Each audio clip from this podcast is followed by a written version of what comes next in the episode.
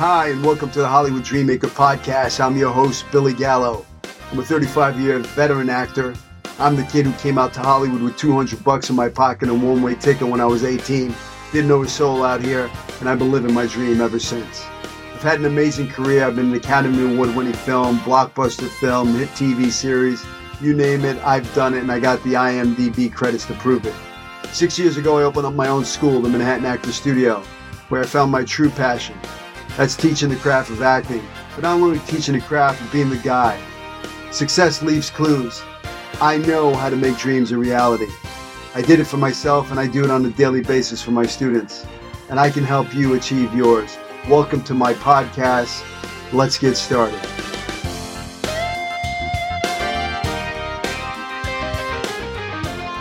I am super excited to introduce my guest. He's a four time Emmy Award winning casting director.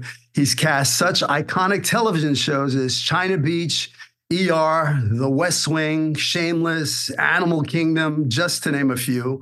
I want to welcome one of my favorite casting directors, John Frank Levey, to the podcast. Welcome to the show.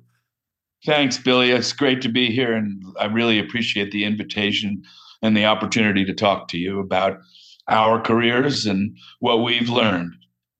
You know, I created this mm-hmm. podcast to inspire other artists to follow their dreams, right? If a kid like me can come out to Hollywood at 18 with 200 bucks in my pocket, a one way ticket, didn't know a soul out here, I just had this dream and make the dream a reality, then why can't the listener out there? Right? If, if a guy like you can come from the Bronx, right? You're, you're from the Bronx, correct? Yeah, you know, uh, you know, to come out of the Bronx and have the career, the the shows that you've been such a huge impact in, in television. I mean, that's you made the dream a reality. So if you can do it, if I can do it, then those listeners out there can do it. Absolutely, I completely agree with you. But it's not just wishing and dreaming. There's a hell of a lot of hard work both in terms of whatever craft you end up in, but also in discovering and enhancing yourself. So that you that's the work that all of us need to be doing is being on this journey of self-discovery and self-actualization growth and change.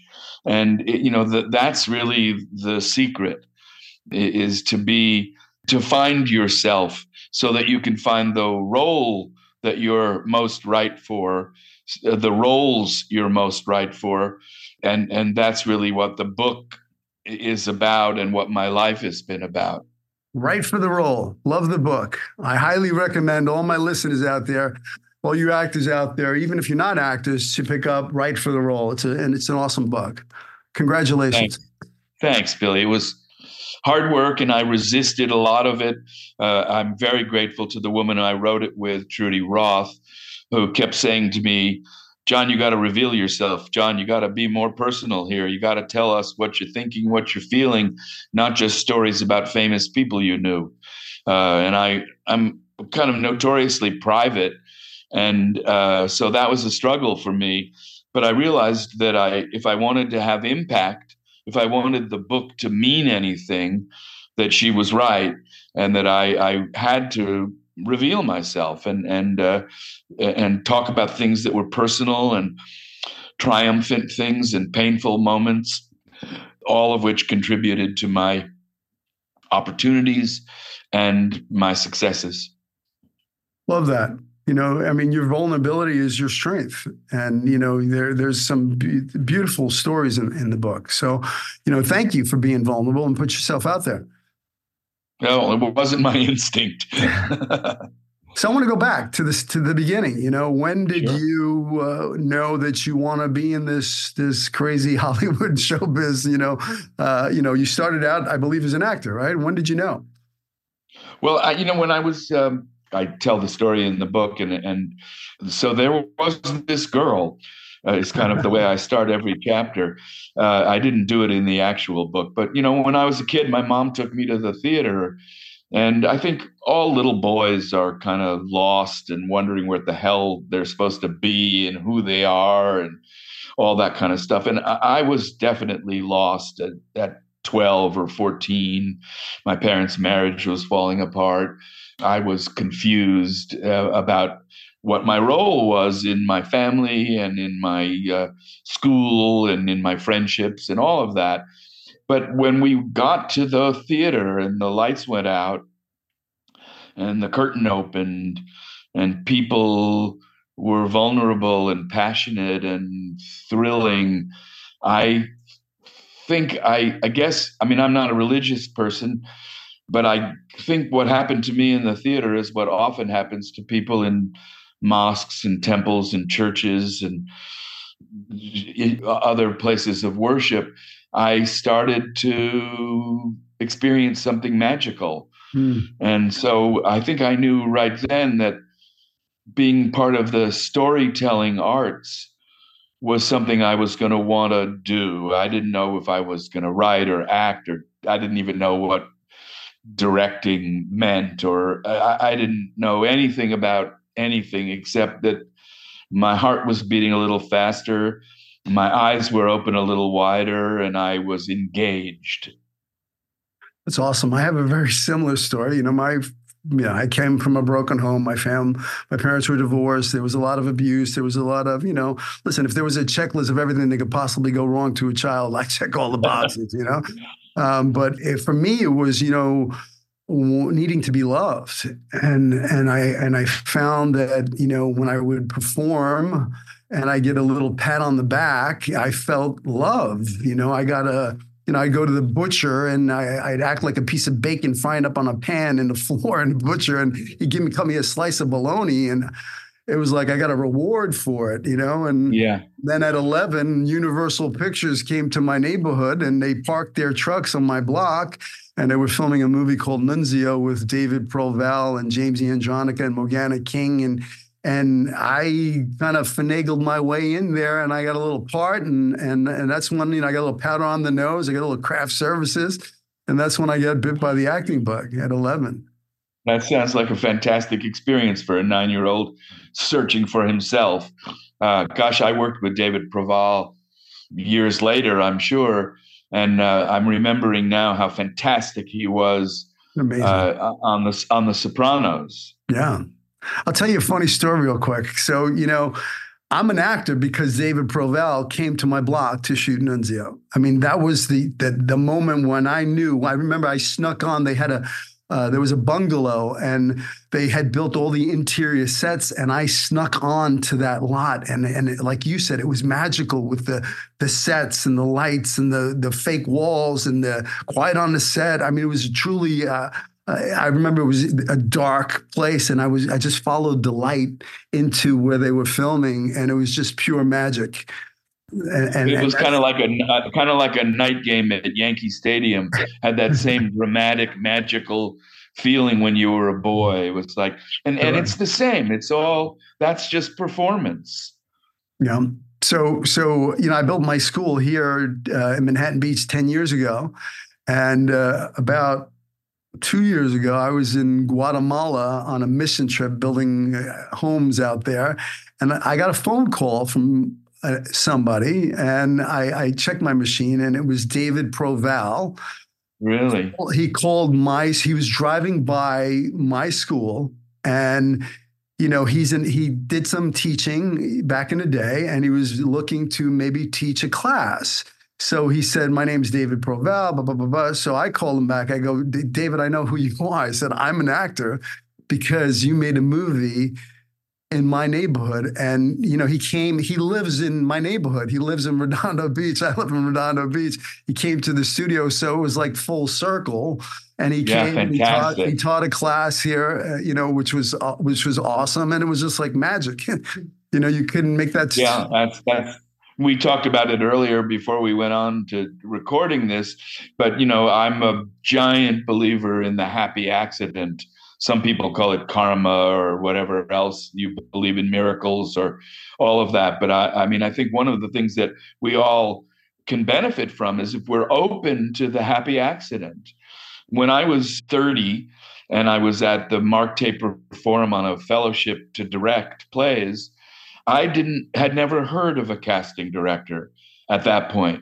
And and because I did a lot of readings of new plays there, uh, was there was somebody from the literary department, and there was this guy from the casting department, a guy called Frank Bayer, who I just love. Uh, he's long gone, I'm sad to say.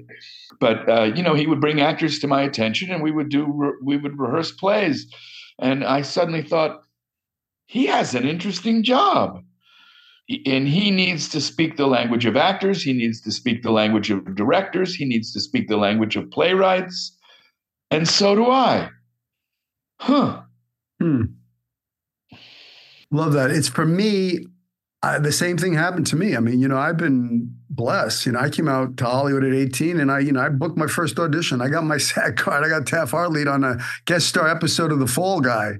You know it was it was just it was it was car. Yeah. It was magic. It was like, you know, I, I, remember sitting in Brooklyn before I came out to Hollywood, watching this television show with Lee Majors called The Fall Guy. You know, I grew up watching him on The Six Million Dollar Man. And I said to myself, I'm going to do that.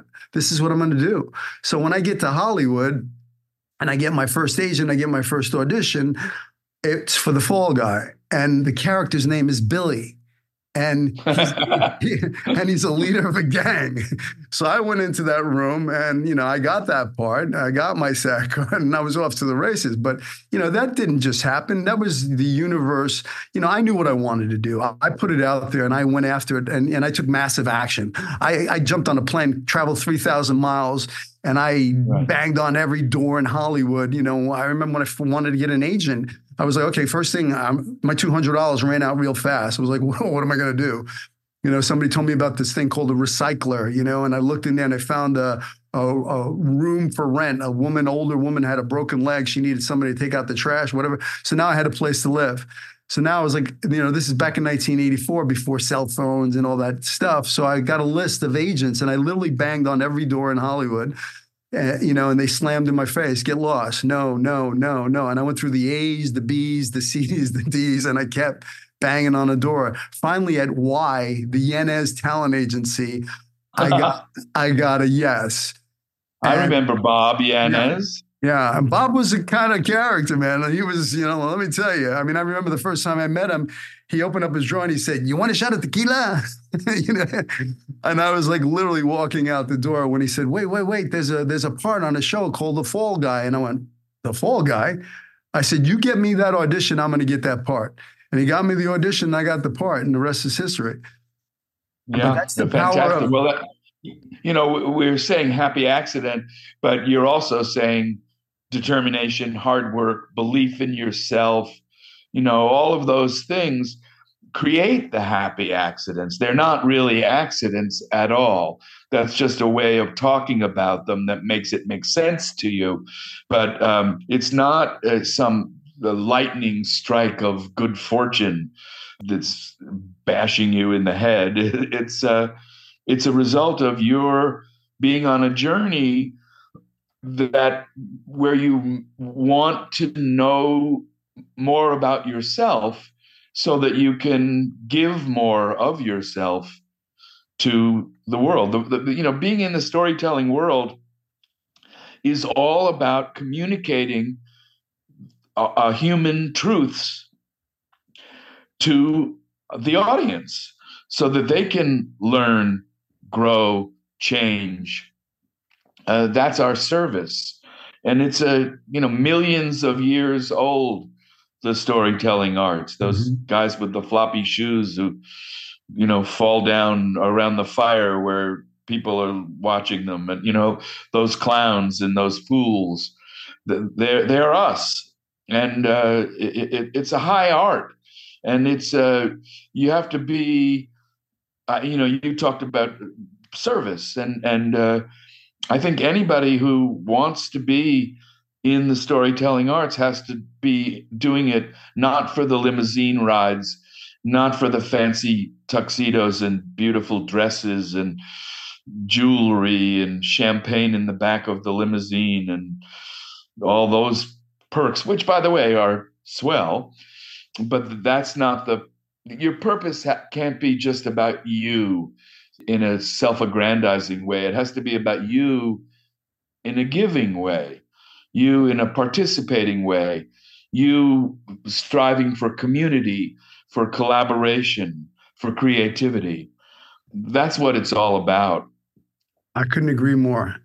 You know, first, I, I, just want to say this. You know, I got I got an opportunity to say this to you, so I'm pretty excited to to be able to say this to you because, you know, as a young actor, it's a scary thing, you know, eh, trying to bang on doors and trying to get work as an actor, and you know, putting yourself out there and being vulnerable and you know, walking into that room, and you know, you know, I I, I was very blessed. I, I, I booked that job, but then I was on the roller coaster, the seesaw ride of Hollywood. You know, the feast or famine. You know, and you know when those those auditions came in, and you really needed it, and you were desperate to get that job because you needed to pay your rent. You know, there's always that there was always that added pressure of, you know, I need this. You know, but why I, I, said you were one of my favorite casting directors in Hollywood is because you created an, an environment for an actor. I remember when I would be sitting in that lobby and my heart would be pounding and I'd be, uh, you know, I mean, I was prepared, I was ready to go, but you know that those those that energy, that excitement starts to you know kick in. But you would always come out into the lobby and you were just so warm and you were just it was just you created such a safe environment for an actor. And i and i think it's because you are an actor and you you know how vulnerable how fragile actors can be. And you just created such a beautiful place for actors to come in and play. I mean i used to love when you know i mean I, i've been blessed. I was you know when i was reading your book i was like it was like you know yeah, i've seen you've done a couple of interviews you know with other people but i was i'm like i was there i was part of that you know i I was on China Beach. I, you know, that China Beach for me was, you know, I, I got lucky and I landed a TV series in 1987 with Matthew Perry and I, I launched the Fox network with my, my TV show. But you know, the writer's strike happened, and and the show got didn't get picked up, and I was out of work, and you know, I had I've been doing sitcoms. You know, I never thought of myself as a comedic actor. I, I, was a serious actor from Lee Strasberg, the actor studio in New York, and all of a sudden I'm doing sitcoms. You know, and it was cool because I was getting paid, but I always wanted to do the dramatic stuff. And then comes along China Beach, which was, you know, the hottest show. It had an amazing cast. And I got an audition, and it was this a monologue. You know, like uh, it was an awesome monologue. I played a para. I don't know if you remember this. I played a paraplegic who was uh, oh, wow. that I I I was, you know, I do this whole monologue about the water, that I'm good in the water because I can use my arms and you can't see below the water and you can't see my legs. And, and, you know, there's this, I mean, it was a, literally a, a full page monologue. Yeah. And I, when I read it, it was so juicy and rich and meaty. And I was like, I, I want this thing. And I remember I came in and I read for you.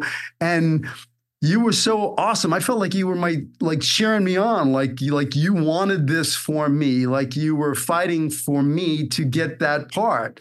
And that yeah, well, really, I was fighting for you, Billy, to to do your best work and feel the best about yourself and go home and not punch the steering wheel of your car and say, God damn it, why didn't I? God damn it, how could I have done? You know, and and I really appreciate you saying the the stuff about the environment that I created because I knew that instinctively that my job when we were in session was to create the world that would give you the opportunity to be your best self and to be your best actor. And uh, and that was me having to learn how to be empathetic uh, and how, how to care about somebody else. And you know, one of the things that I hope the book does is kind of demystify the power of the casting director and uh, and and kind of making you all actors taking away your power. And and that's not helpful to anybody.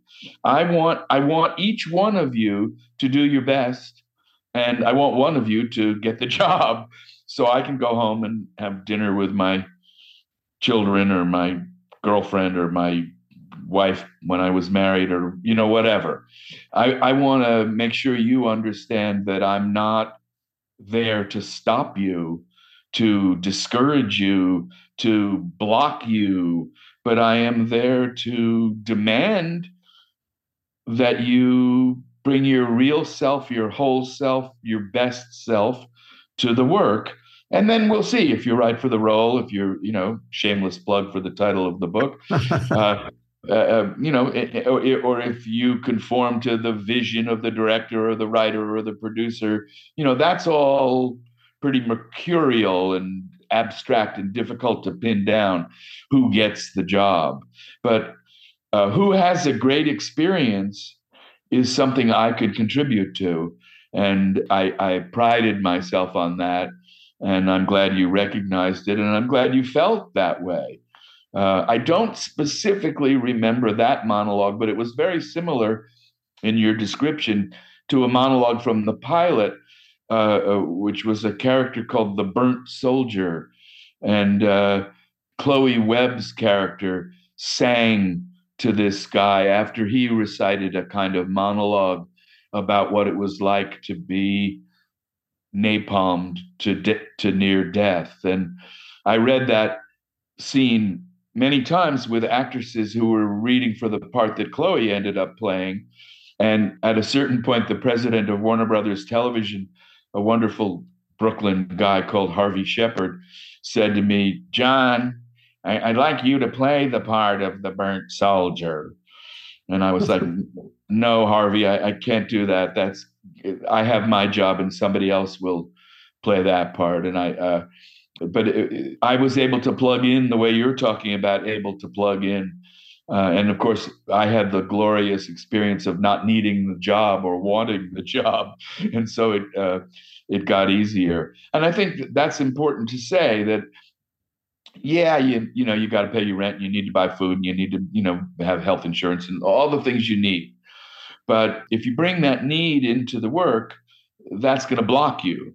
Mm-hmm. Uh, and if you just bring your connection to the guy, your authentic, real connection to the guy you're going to be playing, if you can find the way to creatively marry yourself to the circumstances of the character, without all that stuff, you'll you'll have a good experience and do good work. And maybe you'll get the job. Yeah. You know, I always looked at it as you have a problem, right? Cast and direct. I got to cast this role. I'm the solution. You know, yeah. I, have done the work. I've done the prep. i am you know, I, I, remember that China Beach thing. I played a paraplegic. I mean, I was so, I, I tied a belt around my legs and I dragged myself around my house. I didn't use my legs. I'm a, you know, method actor. I was like trying to drag myself into the shower, to the toilet, trying to, you know, prepare a meal. Like I wanted to really feel what it was like to not be able to use sure. your legs. So I, well, that's what I mean by marrying your true self using your imagination and your experience uh, uh, to, to uh, marry yourself with the circumstances with the character. And if you do that authentically, the work will resonate and and it'll be exciting. And you know, auditioning is an opportunity to do the thing you love. Yeah. And and if you take the result out of it, obviously it's better when you get the job than when you don't. But if you if you if that experience propelled you forward and you hadn't gotten the job, the only difference would have been the check and the experience of being on set. And those are important things. But you would have already had the experience of creating that marriage between yourself and the circumstances of the character. And that's valuable as hell. Absolutely. Every role, every audition is an opportunity to create a character. It's an opportunity to act in front of an audience. It's it's playtime. It's you know, you, yeah. to be in that, to be in play. I, I couldn't agree more. And that mindset is an important part of success. You know, I learned very early on uh, it's it was about relationships. It was about building. You know, I let's say I'm not right for this role, but that casting director is going to remember that I came in prepared. I came in ready to, you know, make a fan because you know you're going to remember me. I'm going to make some big choices. I'm, i may not be right for the role, but you're going to remember what I did in that room. And I think you know, I uh, for me, I've been blessed. I mean, you know, Barbara Claman, she cast me in one of my first roles, you know, and, and when I came out, I mean, my, it was my second audition that I booked. It was Barbara Claman. And she, she also, I became on her little list and she cast me in a TV series called Santa Barbara, a soap opera. And then she cast me in a commercial. And, you know, so, you know, there, there were yeah. those casting directors that once you got on their list and they were a fan and they knew that they can count on you, that you're going to come right. in the room and you're going to make them look good. Yeah, absolutely. You know, I mean, I think I always loved it when I got a new project because it meant I could use all the people that I loved from the previous project again. And you know, you, you're you're very right. We build a repertory company uh, of people that we can trust, people whose work we admire, people who we know are gonna be collaborative and part of a community and not be selfish. Back in the day at Warner Brothers, we had an executive who used to say that he had a rule, the no assholes rule. And sometimes you can't abide by it. But uh, people who behave themselves and are collaborative and are, are, want to play their part uh, in a community that's all pulling together. You know, what, what, was the great Tommy Lasorda quote about pulling the rope in the same direction? I don't remember exactly, but an, another uh, East Coast Italian American who uh, I admired. It's all about collaboration. I mean, that's what filmmaking, television. It's it's a community, like you said, it's community. Yeah. And you want to be a team player. You know, you want to be somebody that I know. Eh, you know, going to make a film or TV, it's like going to war. We're working. We're working sixteen hour days. I got to know I can count on you. I got to know yeah. you, you're, you're going to be professional. I know you're going to be show up, hit your mark, know your lines. You know, I don't have to worry about you. And if I can count on you, I'm going to want to work with you again. Yeah. And, and I'm going to have fun doing it. And if people sure. are having fun while they're doing work, even if the work is dark and, you know, dangerous sure. and sad, uh, it, but if people are, are relishing the experience, it reads and the audience gets engaged by that engagement that the actors and the director and the lighting guy and the costumer and the caterer and all those people uh, you know that community and, you know, it goes back for me to the theater and it goes back to me to sports. I learned that very early that I, you know, not everybody's the quarterback, not everybody's the star, not everybody gets the accolades, not everybody, you know, and and to not want that, uh, to find the role that I was right for, that gave me the opportunity to be my best self to make my greatest contribution. And I think, you know, John Wells, who I worked for for, you know, more than three decades, and, I, hope to continue to work for uh, uh, going on going forward. But he very definitely understood that we were going to spend more time together than we would with our families for a certain period of time, and that that everybody pulling on the rope in the same direction was and being reliable partners and being exciting collaborators and forming a beautiful community that that that was what it was. And that you know whatever accolades i've gotten and i've been stupidly fortunate to be involved in great projects that gave me a public profile that uh, that allowed me to write a book that allowed people to give a damn about the book that I wrote w- with Trudy.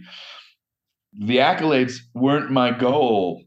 You know, when, when I was writing the book, uh, when it was almost finished, I started sending emails out to actors, writers, directors, producers that I'd worked with over the years. And I said, Hey, would you write a few sentences that I might use for promotional material, blurbs on the cover of the book, blah, blah, blah. And uh, one of my dear friends, uh, who was a writer on China Beach and then later on ER and later on uh, West Wing, and named Carol Flint, talented, wonderful person. She said, "Are you really writing a book, or is there? Are you just collecting accolades?" and, and I, I, was, it was kind of a joke, but uh, you know, it, it hit me nicely because I, I never thought I was number one on the call sheet or wanted to be. I wanted to be part of the team that, and I wanted to encourage everybody on the team to bring their authentic best self to the work because I knew then we would all have life changing opportunities to grow and change. The opposite is true too. If you're not prepared, if you're not somebody, if you're an egomaniac, if you're somebody who's hard to work with, you're somebody who shows up late, you're, I mean, your reputation gets around in the business and people are not going to want to work with you. Absolutely. So it's really important for actors to know that it's all about the work. It's all about preparation. I mean, I'm sure for you, if you, you have an actor that comes in and they don't know their lines and they're struggling and they're you know it's like you you you're wasting my time right yeah so completely. so you know you're probably not going to bring that actor back into your room right well uh, that's strike one i, I usually because uh, i'm a baseball lover uh, i'll so get you to strikes? strike i'll get you to strike three but if if you get to strike three you're out you're out Yeah, wow, that's that's very generous because I, you know, I know there's some uh, casting directors that don't give you a second chance. There's no strike. You know, yeah. if you make me look bad, I don't need to look bad in front of the producer. So, you know, I'm going to bring that actor that I know I can count on to come into the right. room. Yes, without question. It's so important the way you present yourself, and it's not about, it's not about being pretentious or serious or what any of that it's about being, as you say, prepared, but and and also uh, demonstrating that you're a collaborative person, that you want to find your space, and you want to fill it. What is your advice to actors? Uh, you know, I mean, it's just changed so drastically from when you know we started in this business. You know, back in the early '80s, right? technology, self tapes. You know, I mean, I remember back in the day, you know, I, I read. I, I, it's funny. I read uh, about breakdown services that you you worked at breakdown services, right? Yeah. So I have I have a funny story because when I came out to Hollywood, I was relentless in my pursuit that I'm going to do this and nothing's going to stop me.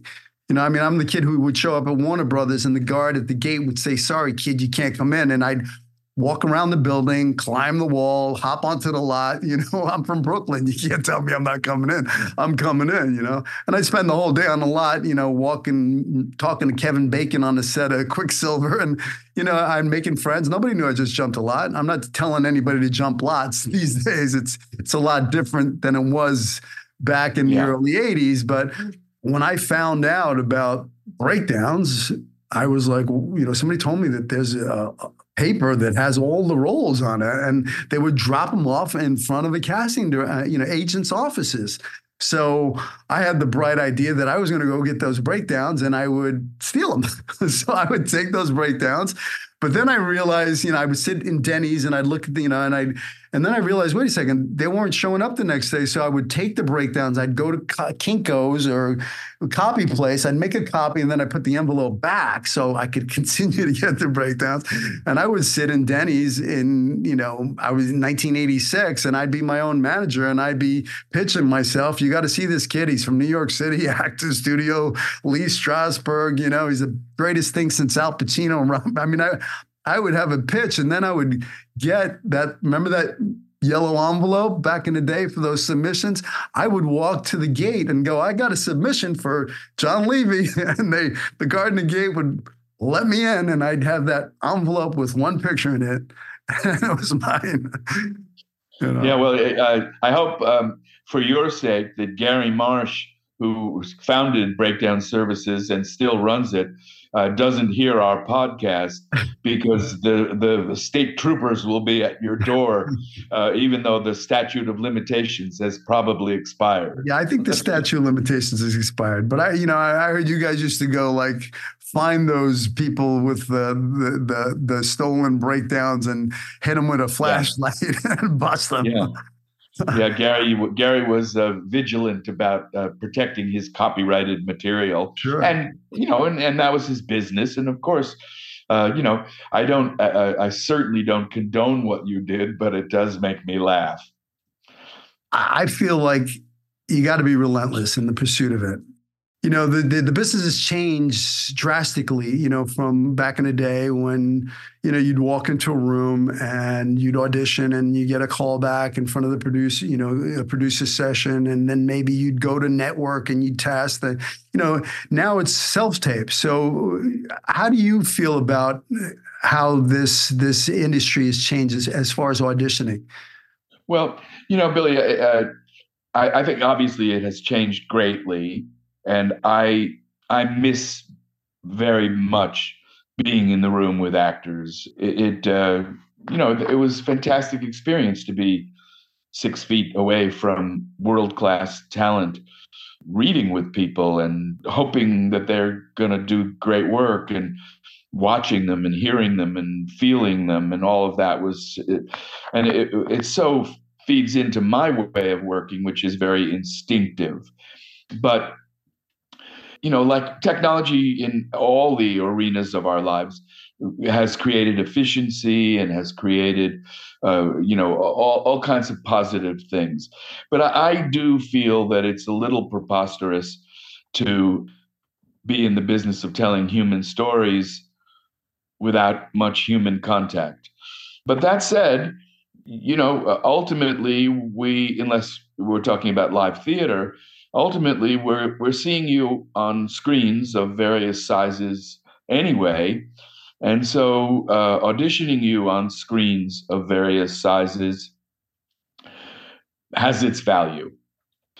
I don't think the work has changed. I think you still have to connect to your humanity and find the connection between your humanity and the humanity of the character your imagination and your experiences and the characters' experiences and circumstances, that all is the same. And as a result of that, I think, you know, your preparation and your work is the same. And I, am uh, an old dog, and it's hard to teach me a new trick, but uh, I'm learning it. And I'm I'm I'm able to say that w- during the pandemic, when we were casting, uh, virtually instead of in person. Our work at Levey Casting was just as good as it was during the era when it was all live. So I'm reluctantly being dragged by my ears into the contemporary world. It's not my instinct, it's not my comfort zone, but it's where I got to live to do what I love to do. So, are you not? Is there no more in person? I haven't had an office since the day after the pandemic started. Wow. You're you're in my office, uh, uh, which happens also to double as my bedroom. so finally, all the actors in America have made it to Levey's bedroom. That's just a joke. I, you know what I found for me uh, during the whole pandemic? You, you, know, I have a school and uh, my doors are closed. So it was like I went online, I pivoted immediately and I, I, started teaching my classes online. But I liked working when, you know, it just opened me up. And now I'm global. I have students in different countries, states. You know, I don't have to, you don't have to be here in my brick and mortar. And it's here. I'm in a close up. I'm I'm I'm seeing you in a close up and I'm watching you in a close up. So I really enjoyed working with actors via Zoom because I'm looking at you as I would on a uh, filming you, you know, in that close up. I can see your eyes. Yeah. I can see if you're telling the truth. You yeah. know, I, I looked at you that way in the room. You were my. I wasn't distracted by anything. You, I was your face, your eyes, your voice, your body was my preoccupation and uh, it, it's it's the same. It, it's just you have to adjust sort of the you, you, just have to adjust your spine a little bit or whatever. And you know, Billy, uh, if you if you'd um, like me to do an audition technique class for your students sometime, please let me know. I would love that. I would love that. Let's do it. Absolutely. So let me ask you here, This is how I feel. This is my opinion, and I know I, I teach this to my actors, and my actors are booking jobs left and right. I know for me, I've booked so many self tapes. You know, I'm not even pursuing it because I'm so busy with the school and. But there have been things that popped up and jumped onto my radar, and my agent, my old agent would call me up and say, "Hey, you got to, you should go in on this thing." And I was like, "No, I'm not interested. I don't have time. Whatever." And I said, "You know what? I have a studio. I got cameras. I got lights. I got yeah. Let me throw. I'll throw up a self tape." And I and I landed that role. What I found is is it's it's it's about for me i tell my actors all the time it's about giving them the performance. It's not auditioning. You now you have an opportunity. Give them the wardrobe. Give them frame it right light it right have good sound. Like bring your self tapes to the next level. So Absolutely. you need the actor with the wrinkled curtain with the bad lighting with the silhouette with the cat in the you know the dirty dishes. I don't want to see any of that. I don't want to see sides in your hands I mean, you know, hmm. look right right here. You go like this, and below the frame, the sides are gone. So if you need to glance down and pick up your line, you know, but I don't want to see sides. I don't. I don't. I want to see. Give me the performance. I want to be able to look at your footage and take it and put it right up on that film or on that television. You know, there's no excuse not to. Well, to, without without question, there's no excuse to have a, distracting painting behind your head, uh, you know, an Andy Warhol, uh, uh, uh, and there's no excuse to having the microphone be on the camera so that the person reading with you is five decibels louder than you are, and all of that is absolutely true. I, I want to resist a little bit the concept of give me the performance because I think that drives you to reproducing the result you think is right and I, I would say, give me the connection. Give me the what ifing yourself into the circumstances of the character in as full bodied a way as you can. But let your performance take care of itself. Let it even surprise you. Um, I agree. Because, you know, I, I don't want you to be, I, I don't want you ever to be reproducing your plan. I, uh, one of the first things I say to actors uh, in a teaching circumstance is I know it's hard. Please don't try to be right. Please abandon your plan. Do the connection work, do the subjective work. Uh, what if yourself into the circumstances of the character? And in a certain way, your performance will take care of itself. That's it. That's what I meant. I mean, doing the work. Like, to, you know, how do you make this real for you? How do you tap into your truth? You know, how yeah. do you substitute? How do you personalize? What choices are you making? How are you loading up your previous circumstance? Are you giving yourself a ticking clock, an animal? You know, what do you, I mean, the lines are just the lines. They don't necessarily mean they're true. You know, absolutely. What's, what's underneath those lines? What's the subtext? Yeah. What are you really saying? You know, what, that's completely, what I mean by Billy, I agree with you completely. You know, sometimes shut up can mean kiss me. Yeah. I love you. yeah. yeah. Yeah, I, yeah. I, you know, I just that's what I mean by giving it. Just uh, don't leave it to the imagination. Give it to them. I mean, if I'm looking, if I'm reading for the serial killer, right, and it's the interrogation scene, I don't want a purple background. It's fake.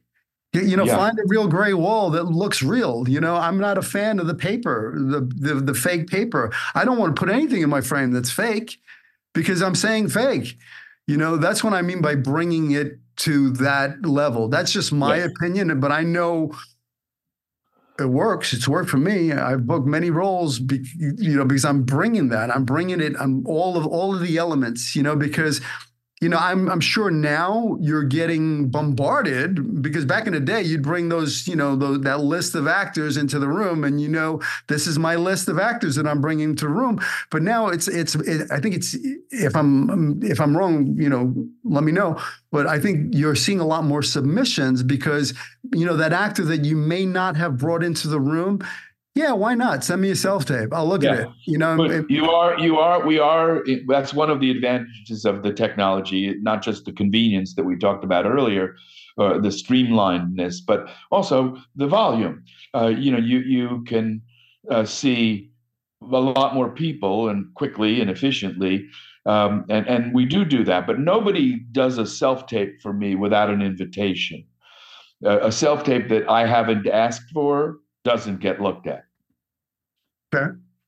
So what are your no-nos? Like your pet peeve like i don't want to see this. What turns you off when in self-tapes well it's all the things we've talked about. A lack of preparation a lack of respect for yourself as an artist a lack of your respect for me as an artist a kind of slapdash i don't give a shit kind of attitude about it if you don't give a shit then uh, how is it possible that you're asking me to. So, I mean, I think demonstrating that you care about it, that it's important, that it's something valuable and precious that we're working on together. That that's uh, my yes, yes, and my no, no is anything that is the opposite of that. So, just out of curiosity, what is the process? You know, I know like back in the day, I come in. Maybe if you didn't know me, there might be a pre-read, right? If you if you knew me, maybe I go straight to producers. You know, uh, maybe I, you know. So, what is the process with self tapes? Do you look at them and then you take your your favorites? I mean, you know, back in the day, there would be an adjustment in the room if you you gave me. You know, I mean, that's what I, I loved about you as a casting director because you always gave me you were an actor, so a lot of casting directors are just kind of poorly reading the lines, but you were always giving me something, yeah. uh, you know. Yeah, well, something else to think about, something else to uh, connect to. Um, you know, so the process now is that is similar. Uh, because I'm confident and because I'm experienced, I, I can kind of look at your face and your resume and who believes in you and take a chance. As you say, what the hell? You know, uh, uh, if the my instinct is wrong and your self tape is lousy, I can spend 30 seconds deciding that and moving on.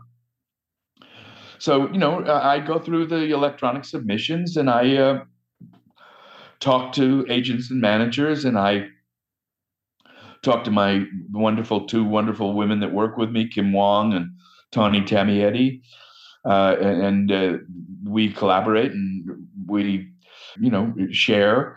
And uh, we make a decision and we click on actors and then we invite them to come to do a self tape and they do. And then Kim and Tawny will watch all of them if there are maybe 25 or 30 which is maybe three times four times as many as we would have done live.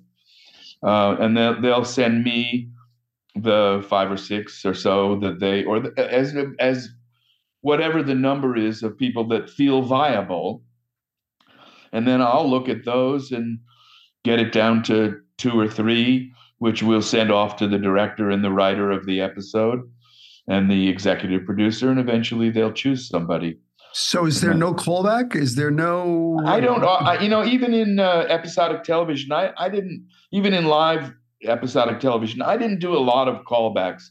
Those were for major recurring roles, chemistry reads with a member of the existing star cast. Those that's when callbacks would happen. But mostly we just um, did the work, trusted ourselves, respected each other, and moved forward. And uh, you know, because uh, in episodic television, if you get the script on day one of an eight day prep period, that's fantastic and sometimes doesn't happen. You know, during the West Wing, Aaron Sorkin never gave us a complete script on day one. If we were lucky, we might have gotten it on day three. And so then you immediately have to quickly schedule a session for day four, but nobody would get in that quick. So you'd have to probably do it on day five. And then you know, there were maybe 15 roles, so you could do eight of them one day and seven the next day, and then you you had to book them. And then, of course, during the pandemic, you had to really ratchet up the speed because people had to go through the testing process. And if they tested positive for the COVID, vibe, you had to go back to the beginning and start over. So, you know, back in the day, and this is uh, one of my students asked me, uh, so this is not this question is not coming from me, but it's coming from uh, one of my students, and I, I know the answer to it, but I want to hear your answer. How important is first your your your headshot? How important is that? And um, who makes the final decision on a, a Taft Hartley? Like who says, "Yeah, let's Taft Hartley this actor"? Well, uh, you know, during China Beach, I was, uh, I think, known as John Taft Hartley Levey. Um, because you know the average age of a GI in Vietnam was something like 19 or 20, and a lot of those kids who went off to Vietnam and a lot of those kids who played those kids who went off to Vietnam were green. And uh, I'd just like to say to everybody, every single one of you start started your life naked without a SAG card, mm-hmm. and there's no shame in that. Uh, every there's only one place to start your career, and that's at the beginning. Um, and so there you are. I, a lot of uh, producers and directors don't give a damn about things like Taft Hartley. They don't know about it. And as long as I can facilitate the Taft Hartley request so that the line producer doesn't say, why the hell do I have to pay a $500 fine to SAG? Nobody cares. So uh, for the most part, it was my decision to if you if my producer approved an actor's performance their union uh, affiliation wasn't something that we discussed. And if I had to Taft Hartley then I simply do it. And and why? And your question about the picture, your picture should look like you.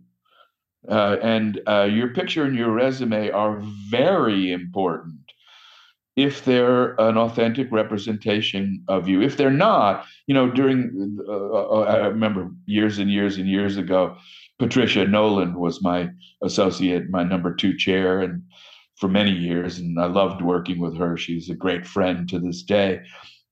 I just officiated at both of her daughter's weddings. Uh, so, uh, you know, we, we, were close friends. And I kept apparently picking the same girl off of her headshot. And Patty would finally say to me, John, she's not as pretty as that. You've seen her three times, and she doesn't look like that. And I would go, oh, okay. Oh. So, you know, your picture has to be an accurate representation of who you are. And it's very important. If it is accurate, it tells me a lot about your essence. So back in the day, you know, when as a young actor, I would have to book that role on China Beach, and I'd have to go to this guy Jan Natarno and have him pull it off the air on a three-quarter tape and transfer it to a VHS tape, and you know, build myself a demo reel from the shows that I did, and you know, run ran around Hollywood with my VHS tape demo reel. Uh, you know, how important are demo reels now? Do you guys look at demo reels? You know, I, am again, I'm I'm very old school. If I'm talking to your agent, who represented you back in the day? Was it uh, uh, Diane Davis?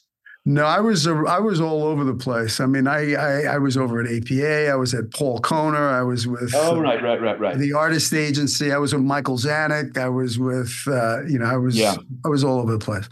Okay. Well, in any event, if I was having a conversation with your agent whoever it was at the time, and they were they were submitting you for you said the serial killer earlier, and I said, well, gee, you know, I know Billy's a you know a Brooklyn boy and he's got some toughness, but I I just don't see him as a serial killer. And if they said I've got some tape that can show you a really dangerous side of Billy Gallo, uh, then I would watch it, and I would be happy to be wrong sometimes I was right. So, but I don't watch demos for no reason. I watch demos to resolve a difference of opinion. Got it. So, you know, what I do here with my actors is, you know, I really kind of figure out their castability. Like, what what is it that you're selling to Hollywood? I mean, you're a product. You're selling a product. What is your castability?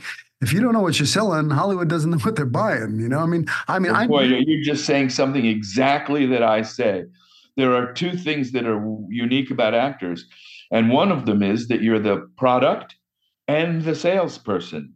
And if you don't know what the product is that you're selling, I don't care how good a salesperson you are, you're out of joint. Also, you're the instrument and the player uh, you know, all the other artists in the world have a piano. And if it's in tune, you can pluck the 35th key from the left and you know what it's going to sound like. But and so you have to learn about your instrument while you're developing the skill to play it. You have to learn about the product and you have to develop the skill to sell that product. Those are a very important part of your development. And, you know, I, I'm, I'm always also saying you have certain qualities. I hate thinking about it as type, but each of us has certain qualities. And then, of course, the next question is how do I know what my qualities are? How do I know what people see when they see me?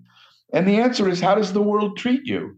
If everybody is always confiding in you, you seem trustworthy. If everybody's always hitting on you, you seem sexually available. If the elevator door opens and the young mother with her toddler doesn't get on with you, you seem sketchy. And and how the world treats you is how you learn about yourself and what the product is and what you're selling.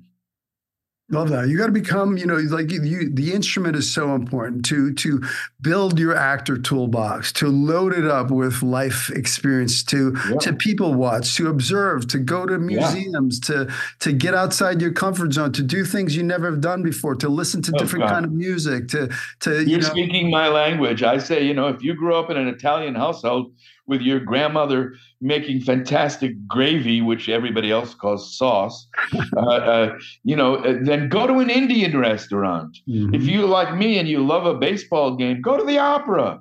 Yeah. You know, if you find yourself sitting around a dinner party and everybody is the same political beliefs or religious affiliations or sexual orientation or whatever it is that defines us, then do something else. I I, I don't want to. There's another acting teacher in town who I've talked with who wrote a great book called "Fuck Your Comfort Zone." Mm-hmm. Um, you know, I, I don't want to advertise her book on your podcast, but you know, I think we should all uh, f our comfort zone. Sure, and, absolutely. Uh, you know, because all we really have is our experience and our imagination and our body and our voice, and we have to grow all of our control over all of those things and expand all of those things so that our instrument has an opportunity to grow and our ability as a player has an opportunity to get more skillful. Yeah, and everything you want is outside your comfort zone. So you got to be willing to step out of it and really, you know, be uncomfortable and get yeah. comfortable being uncomfortable. I mean, that's what acting is. It's it's being out there. It's being vulnerable. It's, it's baring your soul in front of a camera, in front of an audience, and and being able to do that, knowing that look, I'm not going to die. you know, I'm, yeah. I'm I'm jumping out. I'm leaping. It's a leap of faith. You know, knowing you know, that during, during the time, Billy, that we were doing Shameless I learned that for many actors, it's easier to be naked than it is to be emotionally naked. Yeah. that true. was a, that was a surprise. You know, you know, when I look at your resume and I look at, you know, China Beach and ER, you know, I was blessed to be on ER. You know, you cast me in ER too. So I mean, I, I I've when I'm going down, I go, oh, that's on my resume. I did China Beach. I did ER. you know, so I'm that's grateful. Great. I'm grateful to you, John, that you know you were you were there for me as an actor. You know, you were bringing me into that room. You were kind of cheering me on and going, "Yeah, let's get Billy Gallo in here. Let's, you know." So I'm I'm very grateful and I thank you for that. Well, I appreciate it. And as you said earlier, uh, I have a problem or a circumstance, and you have the possibility of being the answer. And uh, so while I'm supporting you, you're supporting me.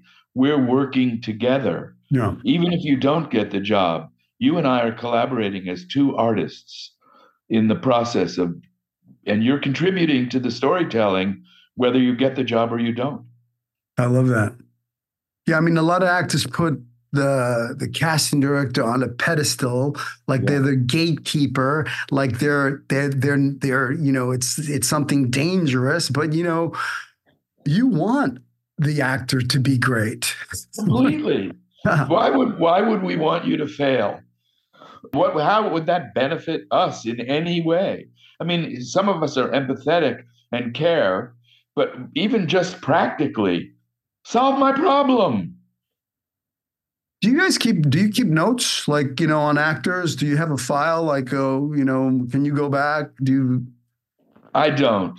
I, I, uh, you know, unfortunately, my memory hasn't started to fade. So while I don't remember the two parts that you got, ER and China Beach, I remember auditioning you very clearly, and uh, it's interesting to be myself at this age to see you now, not at not as that young uh, stallion who's uh, you know, trying to take the world over, uh, but as this wiser, landed man who has found a role that he's right for and is relishing the experience. It's a great experience now to see. And I, I, I, you're still Billy, I guess. I, I used to be Johnny, but I'm John now. But I love to keep Johnny in my pocket because uh, there would be no John without all the shit Johnny put him through. sure. I look at it now as is everything. I used to think that everything that happened to me kind of it was like happened to me, but now I realize it happened for me. It was all a gift. I needed to go through all the shit that I went through to become the father I am today, the husband I am today, the teacher I am today. I mean, if you would have told me years ago that I'd be teaching, I'd be a teacher, I would have told you, fuck off, you know. But I got a calling, you know, in, yeah. in, in the in the hardest moment of my life. You know, it, it was 10 years ago when my I, the shit was hitting a fan for me. You know, I, I lost my 11 year old niece to brain cancer. I lost my stepfather to prostate cancer. My dog ran out and got hit by a car. My wife and I had a, a miscarriage. My wife got diagnosed with breast cancer. I mean, uh, life was pummeling me. I tore I tore my rotator cuff and my labrum playing softball, so I couldn't work. I was in a sling for nine months and it was just like I it couldn't have gotten any worse. And and and that's when I got a little calling saying, "How are you being of service? You need to open up a school." And I, well, you know, and that that's a very specific kind of thing. And I, I would just say, and again, this is a shameless plug of the book, but your journey was had triumphs and obstacles, and both of those things are opportunities to grow and change and find the role or roles that you are right for in life father, husband, teacher, casting director, father, partner, person. Yeah. yeah. Amen.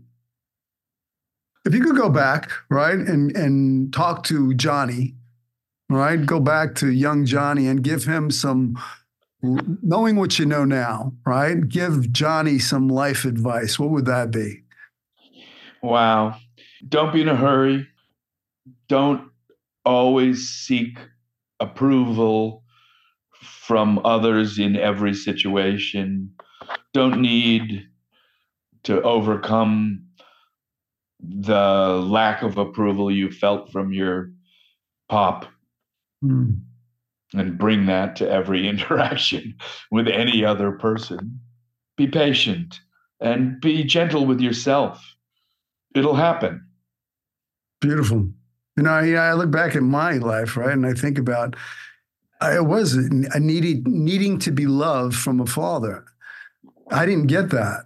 So I I I searched for love and I thought that acting was going to fulfill that. And I chased that and I got it.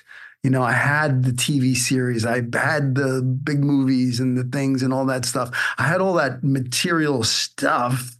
And I was like, is this it? Yeah. Is this it? Well, you got, you know, you, you got, you got to fill that hole yourself through your own development and yeah. willingness to grow and change. And you, you, you know, while the champagne in the back of the limousine uh, is beautiful and the Emmy Award is spectacular and all of that, it doesn't fill the hole. Yeah. You've got to do that by being on that personal journey of discovery and awareness, and uh, uh, and and that's that's your that's really your job. No matter what other things you do in your life, your job is to become your best self. Yeah. What I found was the secret to living is giving, is being of service. That's what I get to do on a daily basis. I get to touch people's lives. I get to make a difference in their lives. And it's so much more rewarding. When my actors call me up and I go, I got an agent, I got my SAG card, I got this, I got that. It's more rewarding than when I got the part. Yeah. You know, and and I get it all day long. So t- to me, that's that's what I found is is being of service. And I, yeah, and, and, and I, I would I would just call it I would just call it contributing to a creative collaborative community by doing your best work and relying and respectfully relying on others. And you know, I've had a a lot of success and none of it is my success. It's our success. We did it together. Beautifully said. John, I can't thank you enough for taking this time and sharing your wisdom and your knowledge with me. And I would love to have you come to my studio and teach a class on, on auditioning. You know, if anybody could write a book on being right for the role, it's John Levey, and I'm so glad that you you got outside your comfort zone. You created this book right for the role. Anybody, you know, you want to pick this book up, and uh, I just can't thank you enough for taking the time, John. Great, I appreciate it, Billy. And can I just say that I have a website which is John Frank Levey, and it's I'm on Instagram, John underscore Frank underscore Levey. Don't forget that's pesky second E in Levey. Uh, it's not L E V Y, it's L E V E Y. And uh, uh, if you buy the book on my website, Jeff Bezos doesn't get the money. I do, and I'll mail you an autographed copy of it. And uh, but it is available on Amazon if you want to enrich Mr. Bezos further. Uh, there's an ebook and a paperback book and a hardcover book. It's also available autographed at the Barnes and Noble in the San Fernando Valley and Laurel Canyon area on Ventura Boulevard. And uh, I've really enjoyed talking to you, Billy. You're you're you're clearly on a wonderful journey of self-discovery and service, and that is uh, you, you should be commended for that. And I'm sure you get a great deal of satisfaction in the eyes of the people you're influencing. And uh, I'm familiar with that gratifying feeling and and uh, I think we share a, a, lot, including a torn rotator cuff and labrum, which was repaired with surgery. I haven't fixed mine yet. I'm a chicken to go underneath the knife. Yeah. So so when I see you, John, I want you to give me a my little, pleasure. Okay, so so I, I definitely would love to schedule that. Also, um, I'm producing a film Great. And I, I, it's a, it's, um, it's a tough casting job. So I would love to have a conversation with you about that. Please send us the script. We'd be happy to read it. Okay, wonderful. All right, John, take care. Thanks. Thank you so much. Thanks, Billy. Hey, thanks for listening to the show. Please rate, review, share this with your friends. Subscribe if you haven't. Please take whatever you get from here, the golden nuggets, and apply them to your career. Go after your dreams with passion. Don't let anybody tell you it can't be done. I believe in you. Follow your dreams. I'll see you in Hollywood.